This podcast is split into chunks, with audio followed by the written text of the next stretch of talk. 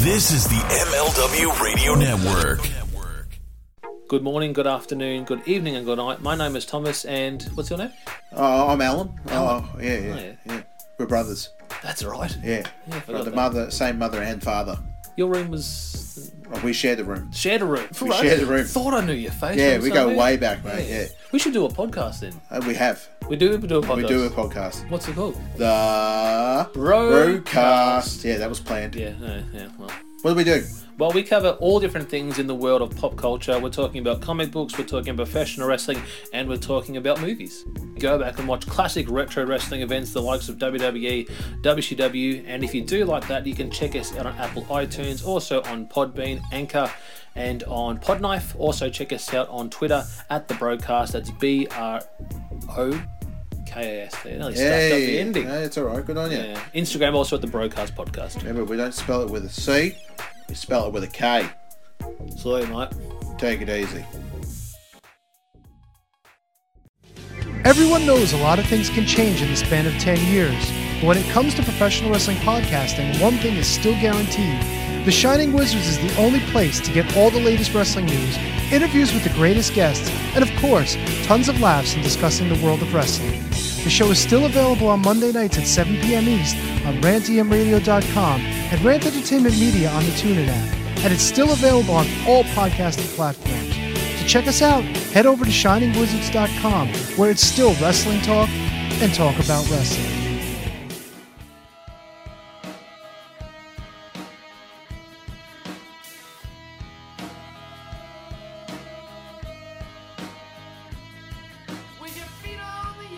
Welcome to another edition of the Freland Five, brought to you by the MLW Radio Network and the Front Row Material brand. My name is Mike Freland, and the five is the top five things that I find intriguing across the different platforms and the different wrestling websites for March the 15th, 2022.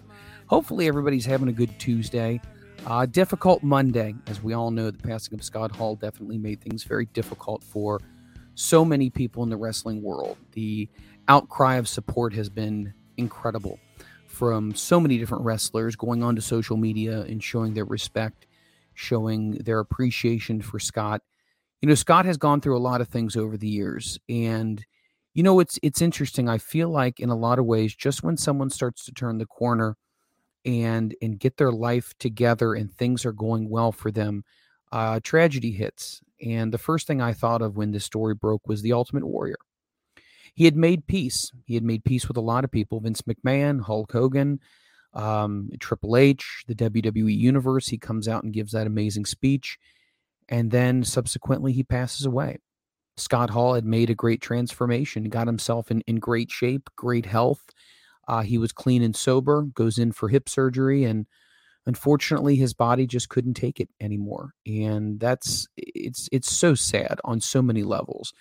But my thoughts and prayers go out to his children my thoughts and prayers go out to his family um, and the millions of fans that he has all over the world.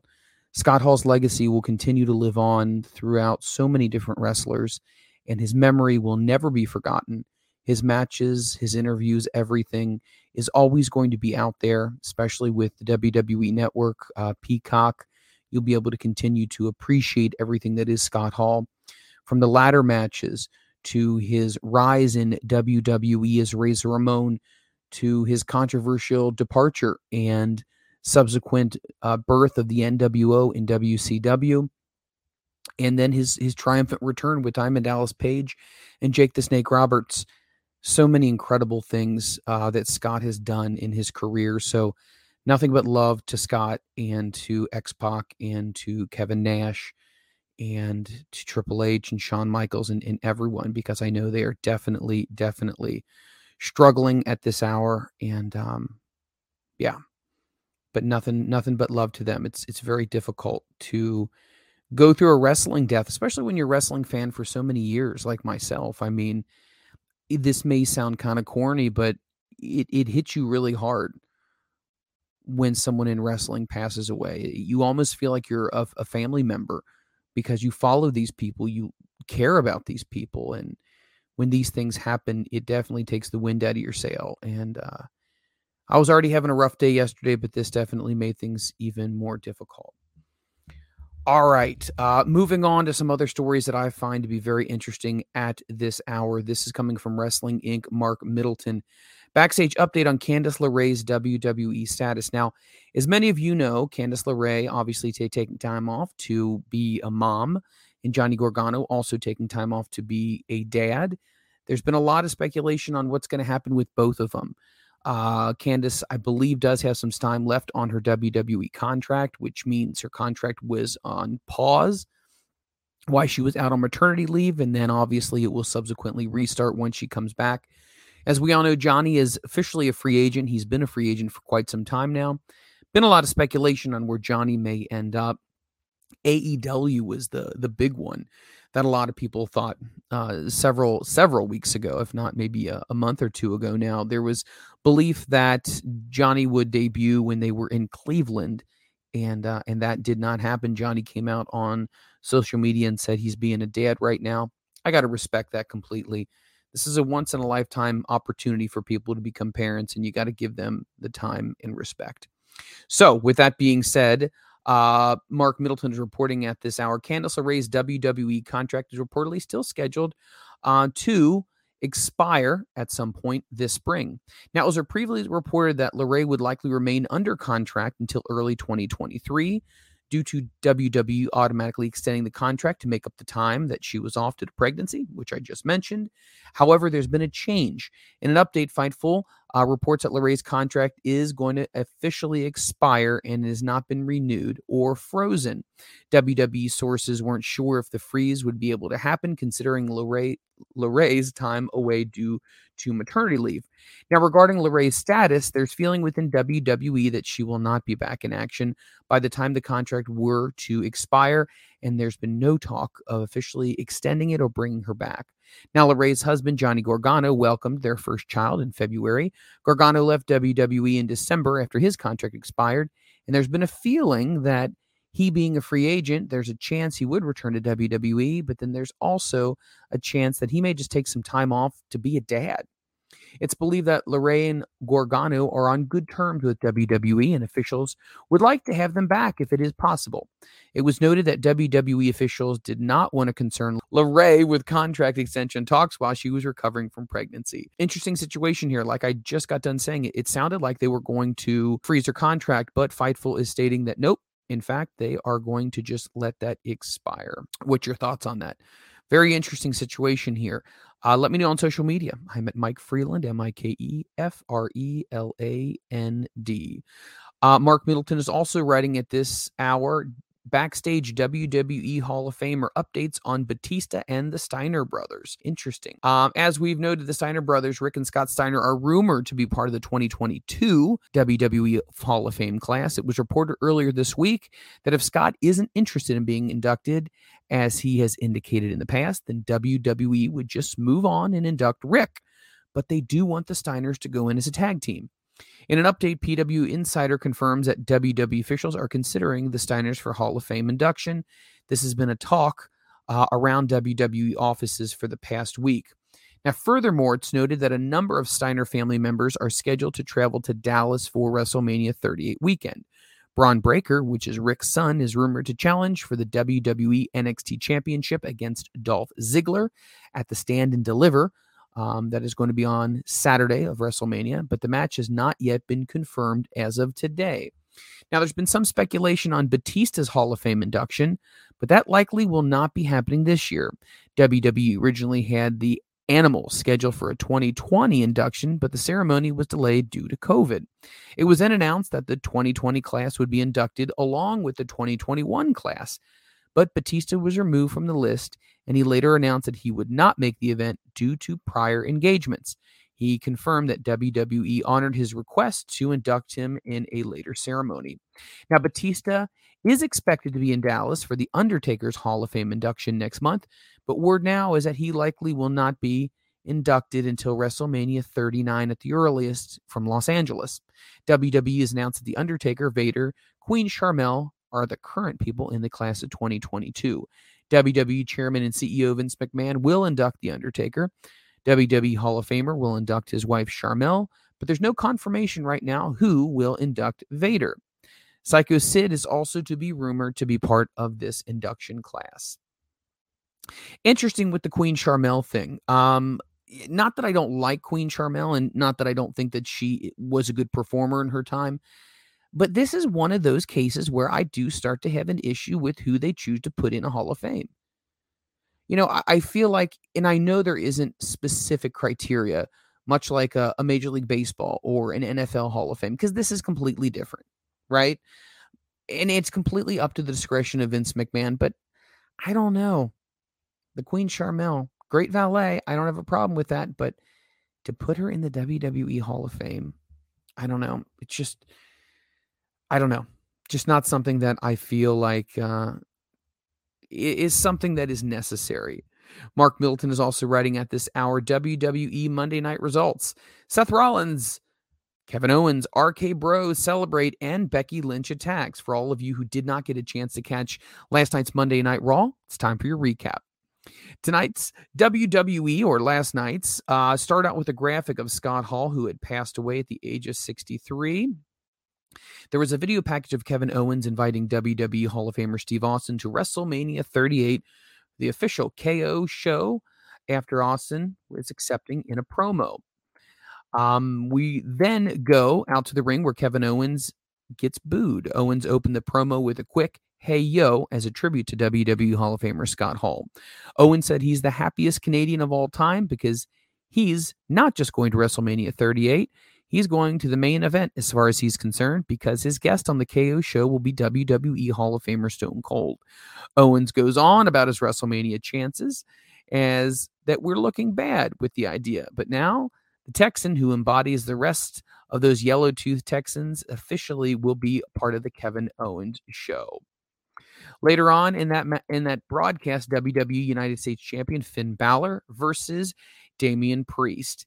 It was a really good match, and Damian Priest obviously uh, showed uh, paid homage to Razor Ramon by having his Razor's Edge used. Um, obviously, Priest and um, Priest and Finn Balor I'm sorry, had a had a good match. It wasn't quite as long as I think a lot of fans were hoping for. However, Damian Priest does come out on top. Um, Omos versus Commander Azeez was the next match. Uh, winner was Omos, and Omos is getting huge push right now in WWE. Word around WWE is that he is going to be the next big monster. They're working on with him as far as the uh, performance center. He's working on his promo skills. He's working on all of his um, enhancing his abilities in the ring as well. He's such an impressive sight to see. Vince McMahon loves the concept of Omos, and they think he is going to be someone that the WWE is going to be able to utilize in the future. Liv Morgan versus WWE Women's Tag Team Champion Queen Zelina Vega. Another really great match, in my opinion. Uh, I love the women's division right now.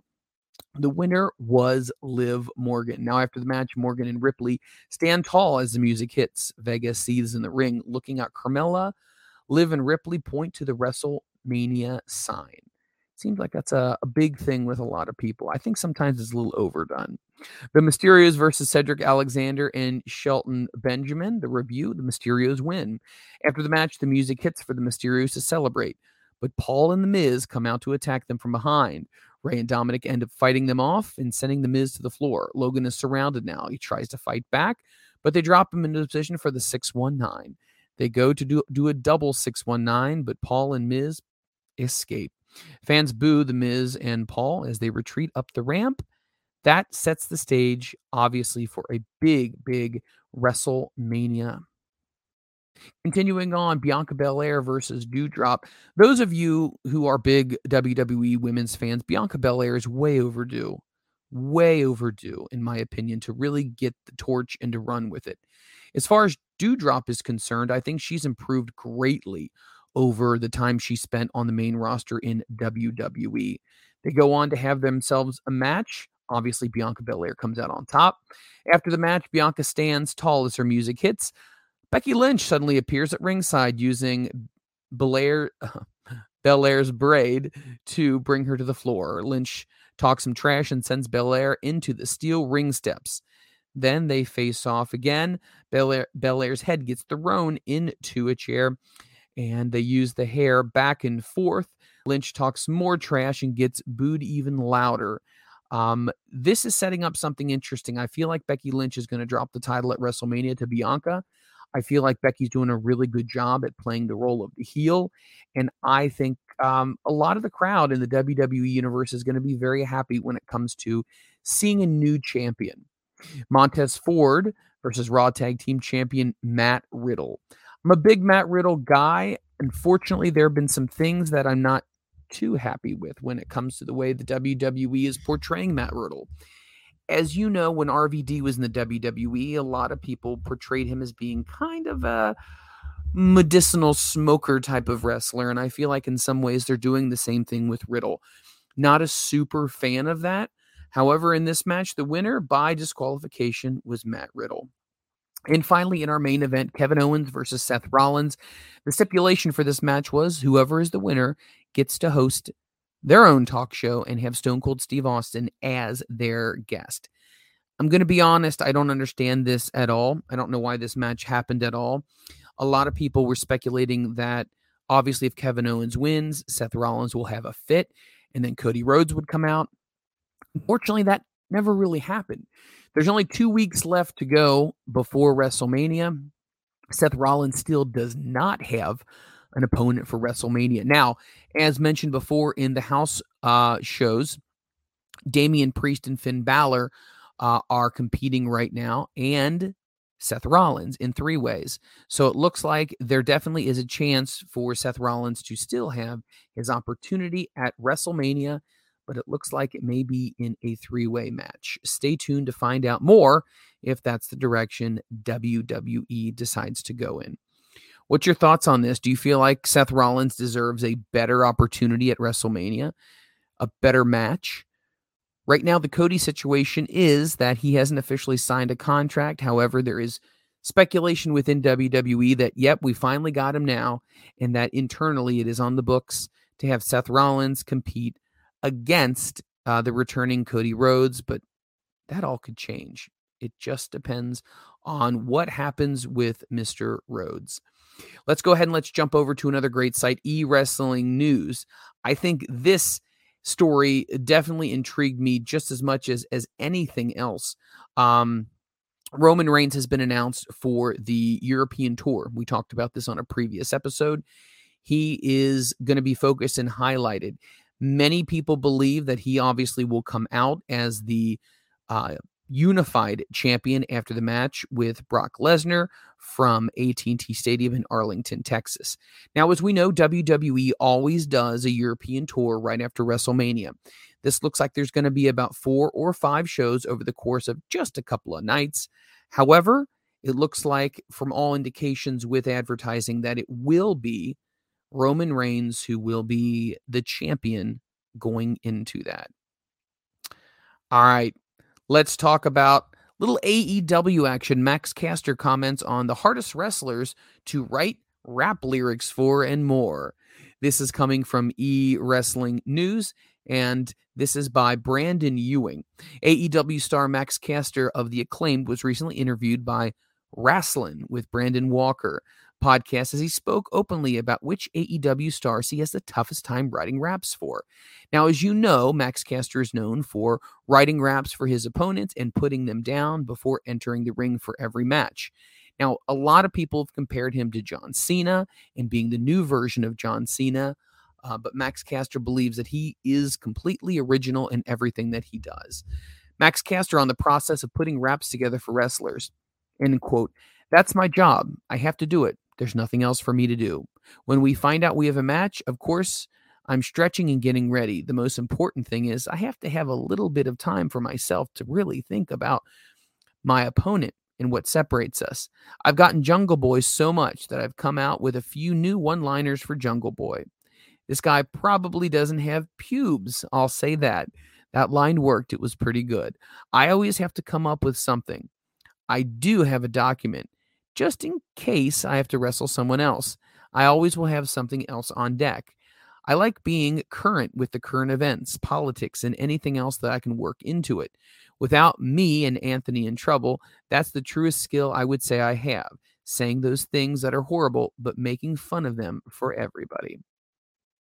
What's your thoughts on Max Caster? Are you a fan of Max Caster and the acclaim? Do you feel like that gimmick is something that is old and worn out as far as coming out doing the rapping, which John Cena did do originally in his career? Let me know what your thoughts. I'm at Mike Freland, M I K E F R E L A N D. Um, he continues to say on the hardest opponent to write rap, raps for an AEW. Caster says, and I quote, At this point, it's the Dark Order because we've wasted we've wasted and wrestled so many of them so many times. I've gotten them in every single angle I can. These guys are dumb. These guys wear a wig. This is the Dark Order, but no one cares. Uh, the I've exhausted all of my Dark Order lines and gimmicks. I I and Anthony also look at each other like, what are we going to do this time? We have to think of something completely different for the Dark Order. Everyone else is fair game. I love being able to rip on the legends. When I got Christian, it was a really popular one for me. Bryan Danielson, I said, I got to go on on him as well. And the camera zooms in. Yeah, these are beautiful TV moments, and we make them every single week. So that is Max Caster when it comes to creating raps for the different AEW stars. Let's go along to another very interesting uh, article right here. Tennille Dashwood talks about planned storyline with Becky Lynch and more. This is also coming from Brandon Ewing. Impact Wrestling star Tennille Dashwood was recently interviewed by Captain's Corner as she spoke about a feud with Becky Lynch that has been planned during her WWE tenure as Emma, but it never panned out. Tennille Dashwood said, and I quote, I feel like I've worked with everyone that was there when I was there, you know? We were supposed to have a feud, Becky and I, and we never really got to finish it or barely even got it started, honestly. That was unfortunate because I think it would have been pretty damn good. I would have liked to kick her ass too. Obviously, it didn't happen, and that's just unfortunate. Uh, she goes on to talk about in the interview on scoring her first title in a major wrestling promotion by winning the Impact Tag titles with Madison Rayne. End quote. Basically, we kick the inspiration's ass, may I say, also for my first championship in a wrestling promotion in my whole wrestling career. I've been wrestling for over 20 years, 10 years professionally, and this was my first championship.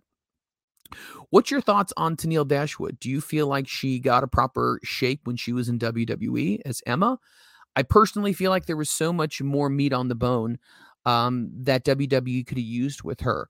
But once again, if the powers that be do not feel like you have the staying power, they will go ahead and and write you off. And I think that's what happened with her. But she didn't allow that to define her. She continued to work and to get better. And I feel like her career in uh, Impact Wrestling has been so so good, really good. Um, let's talk a little Eric Bischoff. Um, Marco Rivera with Wrestling Inc. writes in on this hour. Eric Bischoff would have put Dolph Ziggler in the NWO. Yep.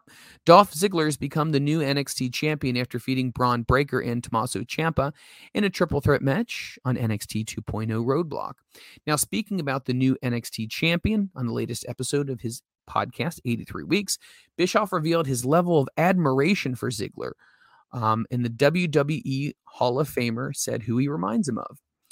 Due to his involvement in the success of the NWO, Bischoff has always been asked from the current days who would he see as a member of the NWO. Dolph Ziggler has always been on the top of my list, Bischoff said.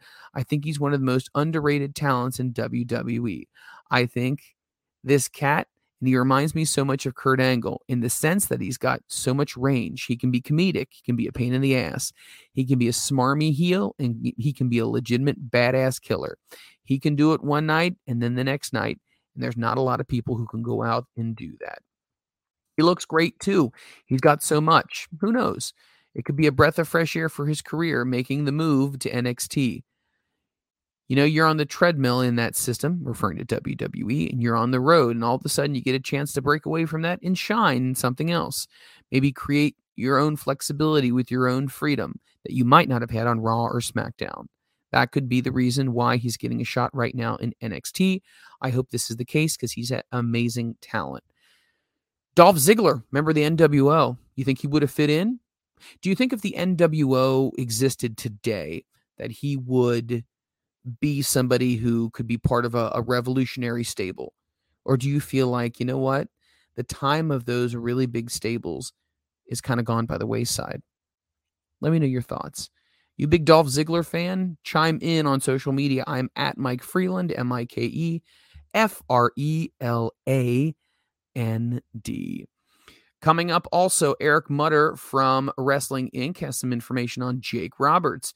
Eric Mutter is reporting at this hour Jake Roberts on his WWE tenure. Jake says, I didn't play the office game very well.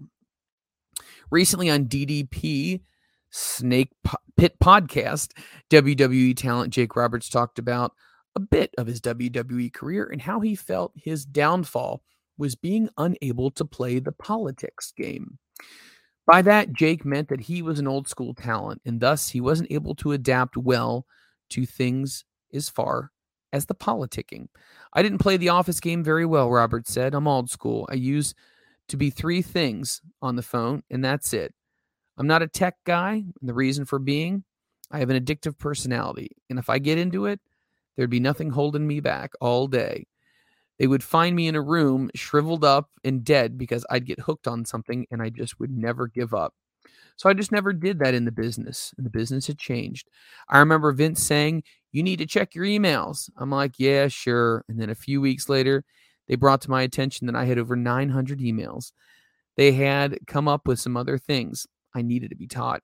I ran them off in about 20 minutes. I was embarrassed. I was ashamed, and I couldn't get any of it. That wasn't Jake's only problem with WWE, however. He revealed that jealousy was something that afflicted him. He was described, which described as part of the office games that were played in WWE. The only problem really was jealousy, Roberts admitted. I didn't know how to play these games with the other people there. Holy crap. I thought once you were in the office, you were okay. I found out if you took the wrong seat in the limo, you're going to piss somebody off. And I hated it. It was such a waste of energy. Vince used to ask me to come to the office and help him. And I said, Vince, if you want something from me, call me. Tell me about it, and I'll give it to you. But I'm not going to spend my only three days off in two months up in Stamford, Connecticut. I've got a wife, and I'd like to see her actually, and she wants to see me. That was early on, and it was a little bit different. After he heard that, I just couldn't handle the games of the office, and I don't play very well like that. After WWE's run with Jake Roberts, he went on to the independents and experienced, as he describes, an okay until he started wrestling people that had limited experience and that he wasn't paid very well at the time. What's your thoughts on Jake Roberts? I know he's a very polarizing uh, personality in the world of wrestling. A lot of people find that he's one of the most inspiring and intelligent minds in pro wrestling. However, his demons have definitely been there, and a lot of people feel like Jake never reached his full potential. Do you feel like that was WWE or do you feel like that was something due to his own doing? In my opinion, I think it might be a little bit of both. I think Jake was an incredibly talented wrestler in his time. Once again, do I think he was someone who probably didn't speak up as much as he should? Yes. Do I feel like sometimes you do need to make a big fuss because you need to stand up for yourself? Yes. Is there the right way and the wrong way to go about that? Yes. But sometimes some people just aren't like that. And like Jake said, he's old school. You know, a phone call, a handshake, that's the way he handled things. He didn't check his emails. And when Vince would send him stuff and he never would check it or respond back, maybe that could be a reason as to why Jake might not have gotten as much of a push in the 90s um, just because his lack of communication. He says he's not a tech guy, but I feel like in some ways you have to evolve with the way communication works. And with a wrestling business where not everybody's in the same place at all times, I think you have to have that. And I also think, and this one's a hard one because, you know, when Vince asked him to come up to Connecticut to help him work on creative stuff, you know, I think that's a great opportunity. But I also see what Jake is saying with the simple fact that I'm only off two or three days a month at that time and I want to be home. I don't want to be heading up to Connecticut where I am now going to not see my wife and my family for an entire month at a time. Wrestling's not an easy business. It's not easy in any way, shape, or form. And I think the tolls that play on wrestlers, not only physically, but mentally, definitely um, affect somebody long term. And I don't want Jake or other wrestlers to look back on their career and, and have these thoughts of I should have been or I could have been. At the end of the day, it is what it is. Um, I'm glad Jake's in a better place from a sobriety aspect and from a health perspective. He's with AEW. He's being utilized in that capacity as far as his mind goes. So I'm very happy about that. All right, let's go ahead and let's move over to Wrestling Observer. And let's talk about a little more. And you're probably tired of this, but let's talk about the Cody Rhodes Seth Rollins update. Dave Meltzer is giving us yet another update. Gosh, I feel like it's never, never ending. Ian Carey is writing at this hour Cody Rhodes, Seth Rollins still planned for WrestleMania 38, despite the fact that Cody didn't show up on Raw last night. Cody Rhodes versus Seth Rollins is still planned for WWE WrestleMania 38. While Rhodes did not appear in last night's Raw, the storyline that Rollins doesn't have a path to WrestleMania was featured prominently. According to the comments made by Meltzer on Wrestling Observer Radio, Rhodes is still expected to come in shortly and will provide Rollins with a match and a path to WrestleMania. The impression right now on the inside is that Cody and Seth will have their match, Meltzer said. He is coming.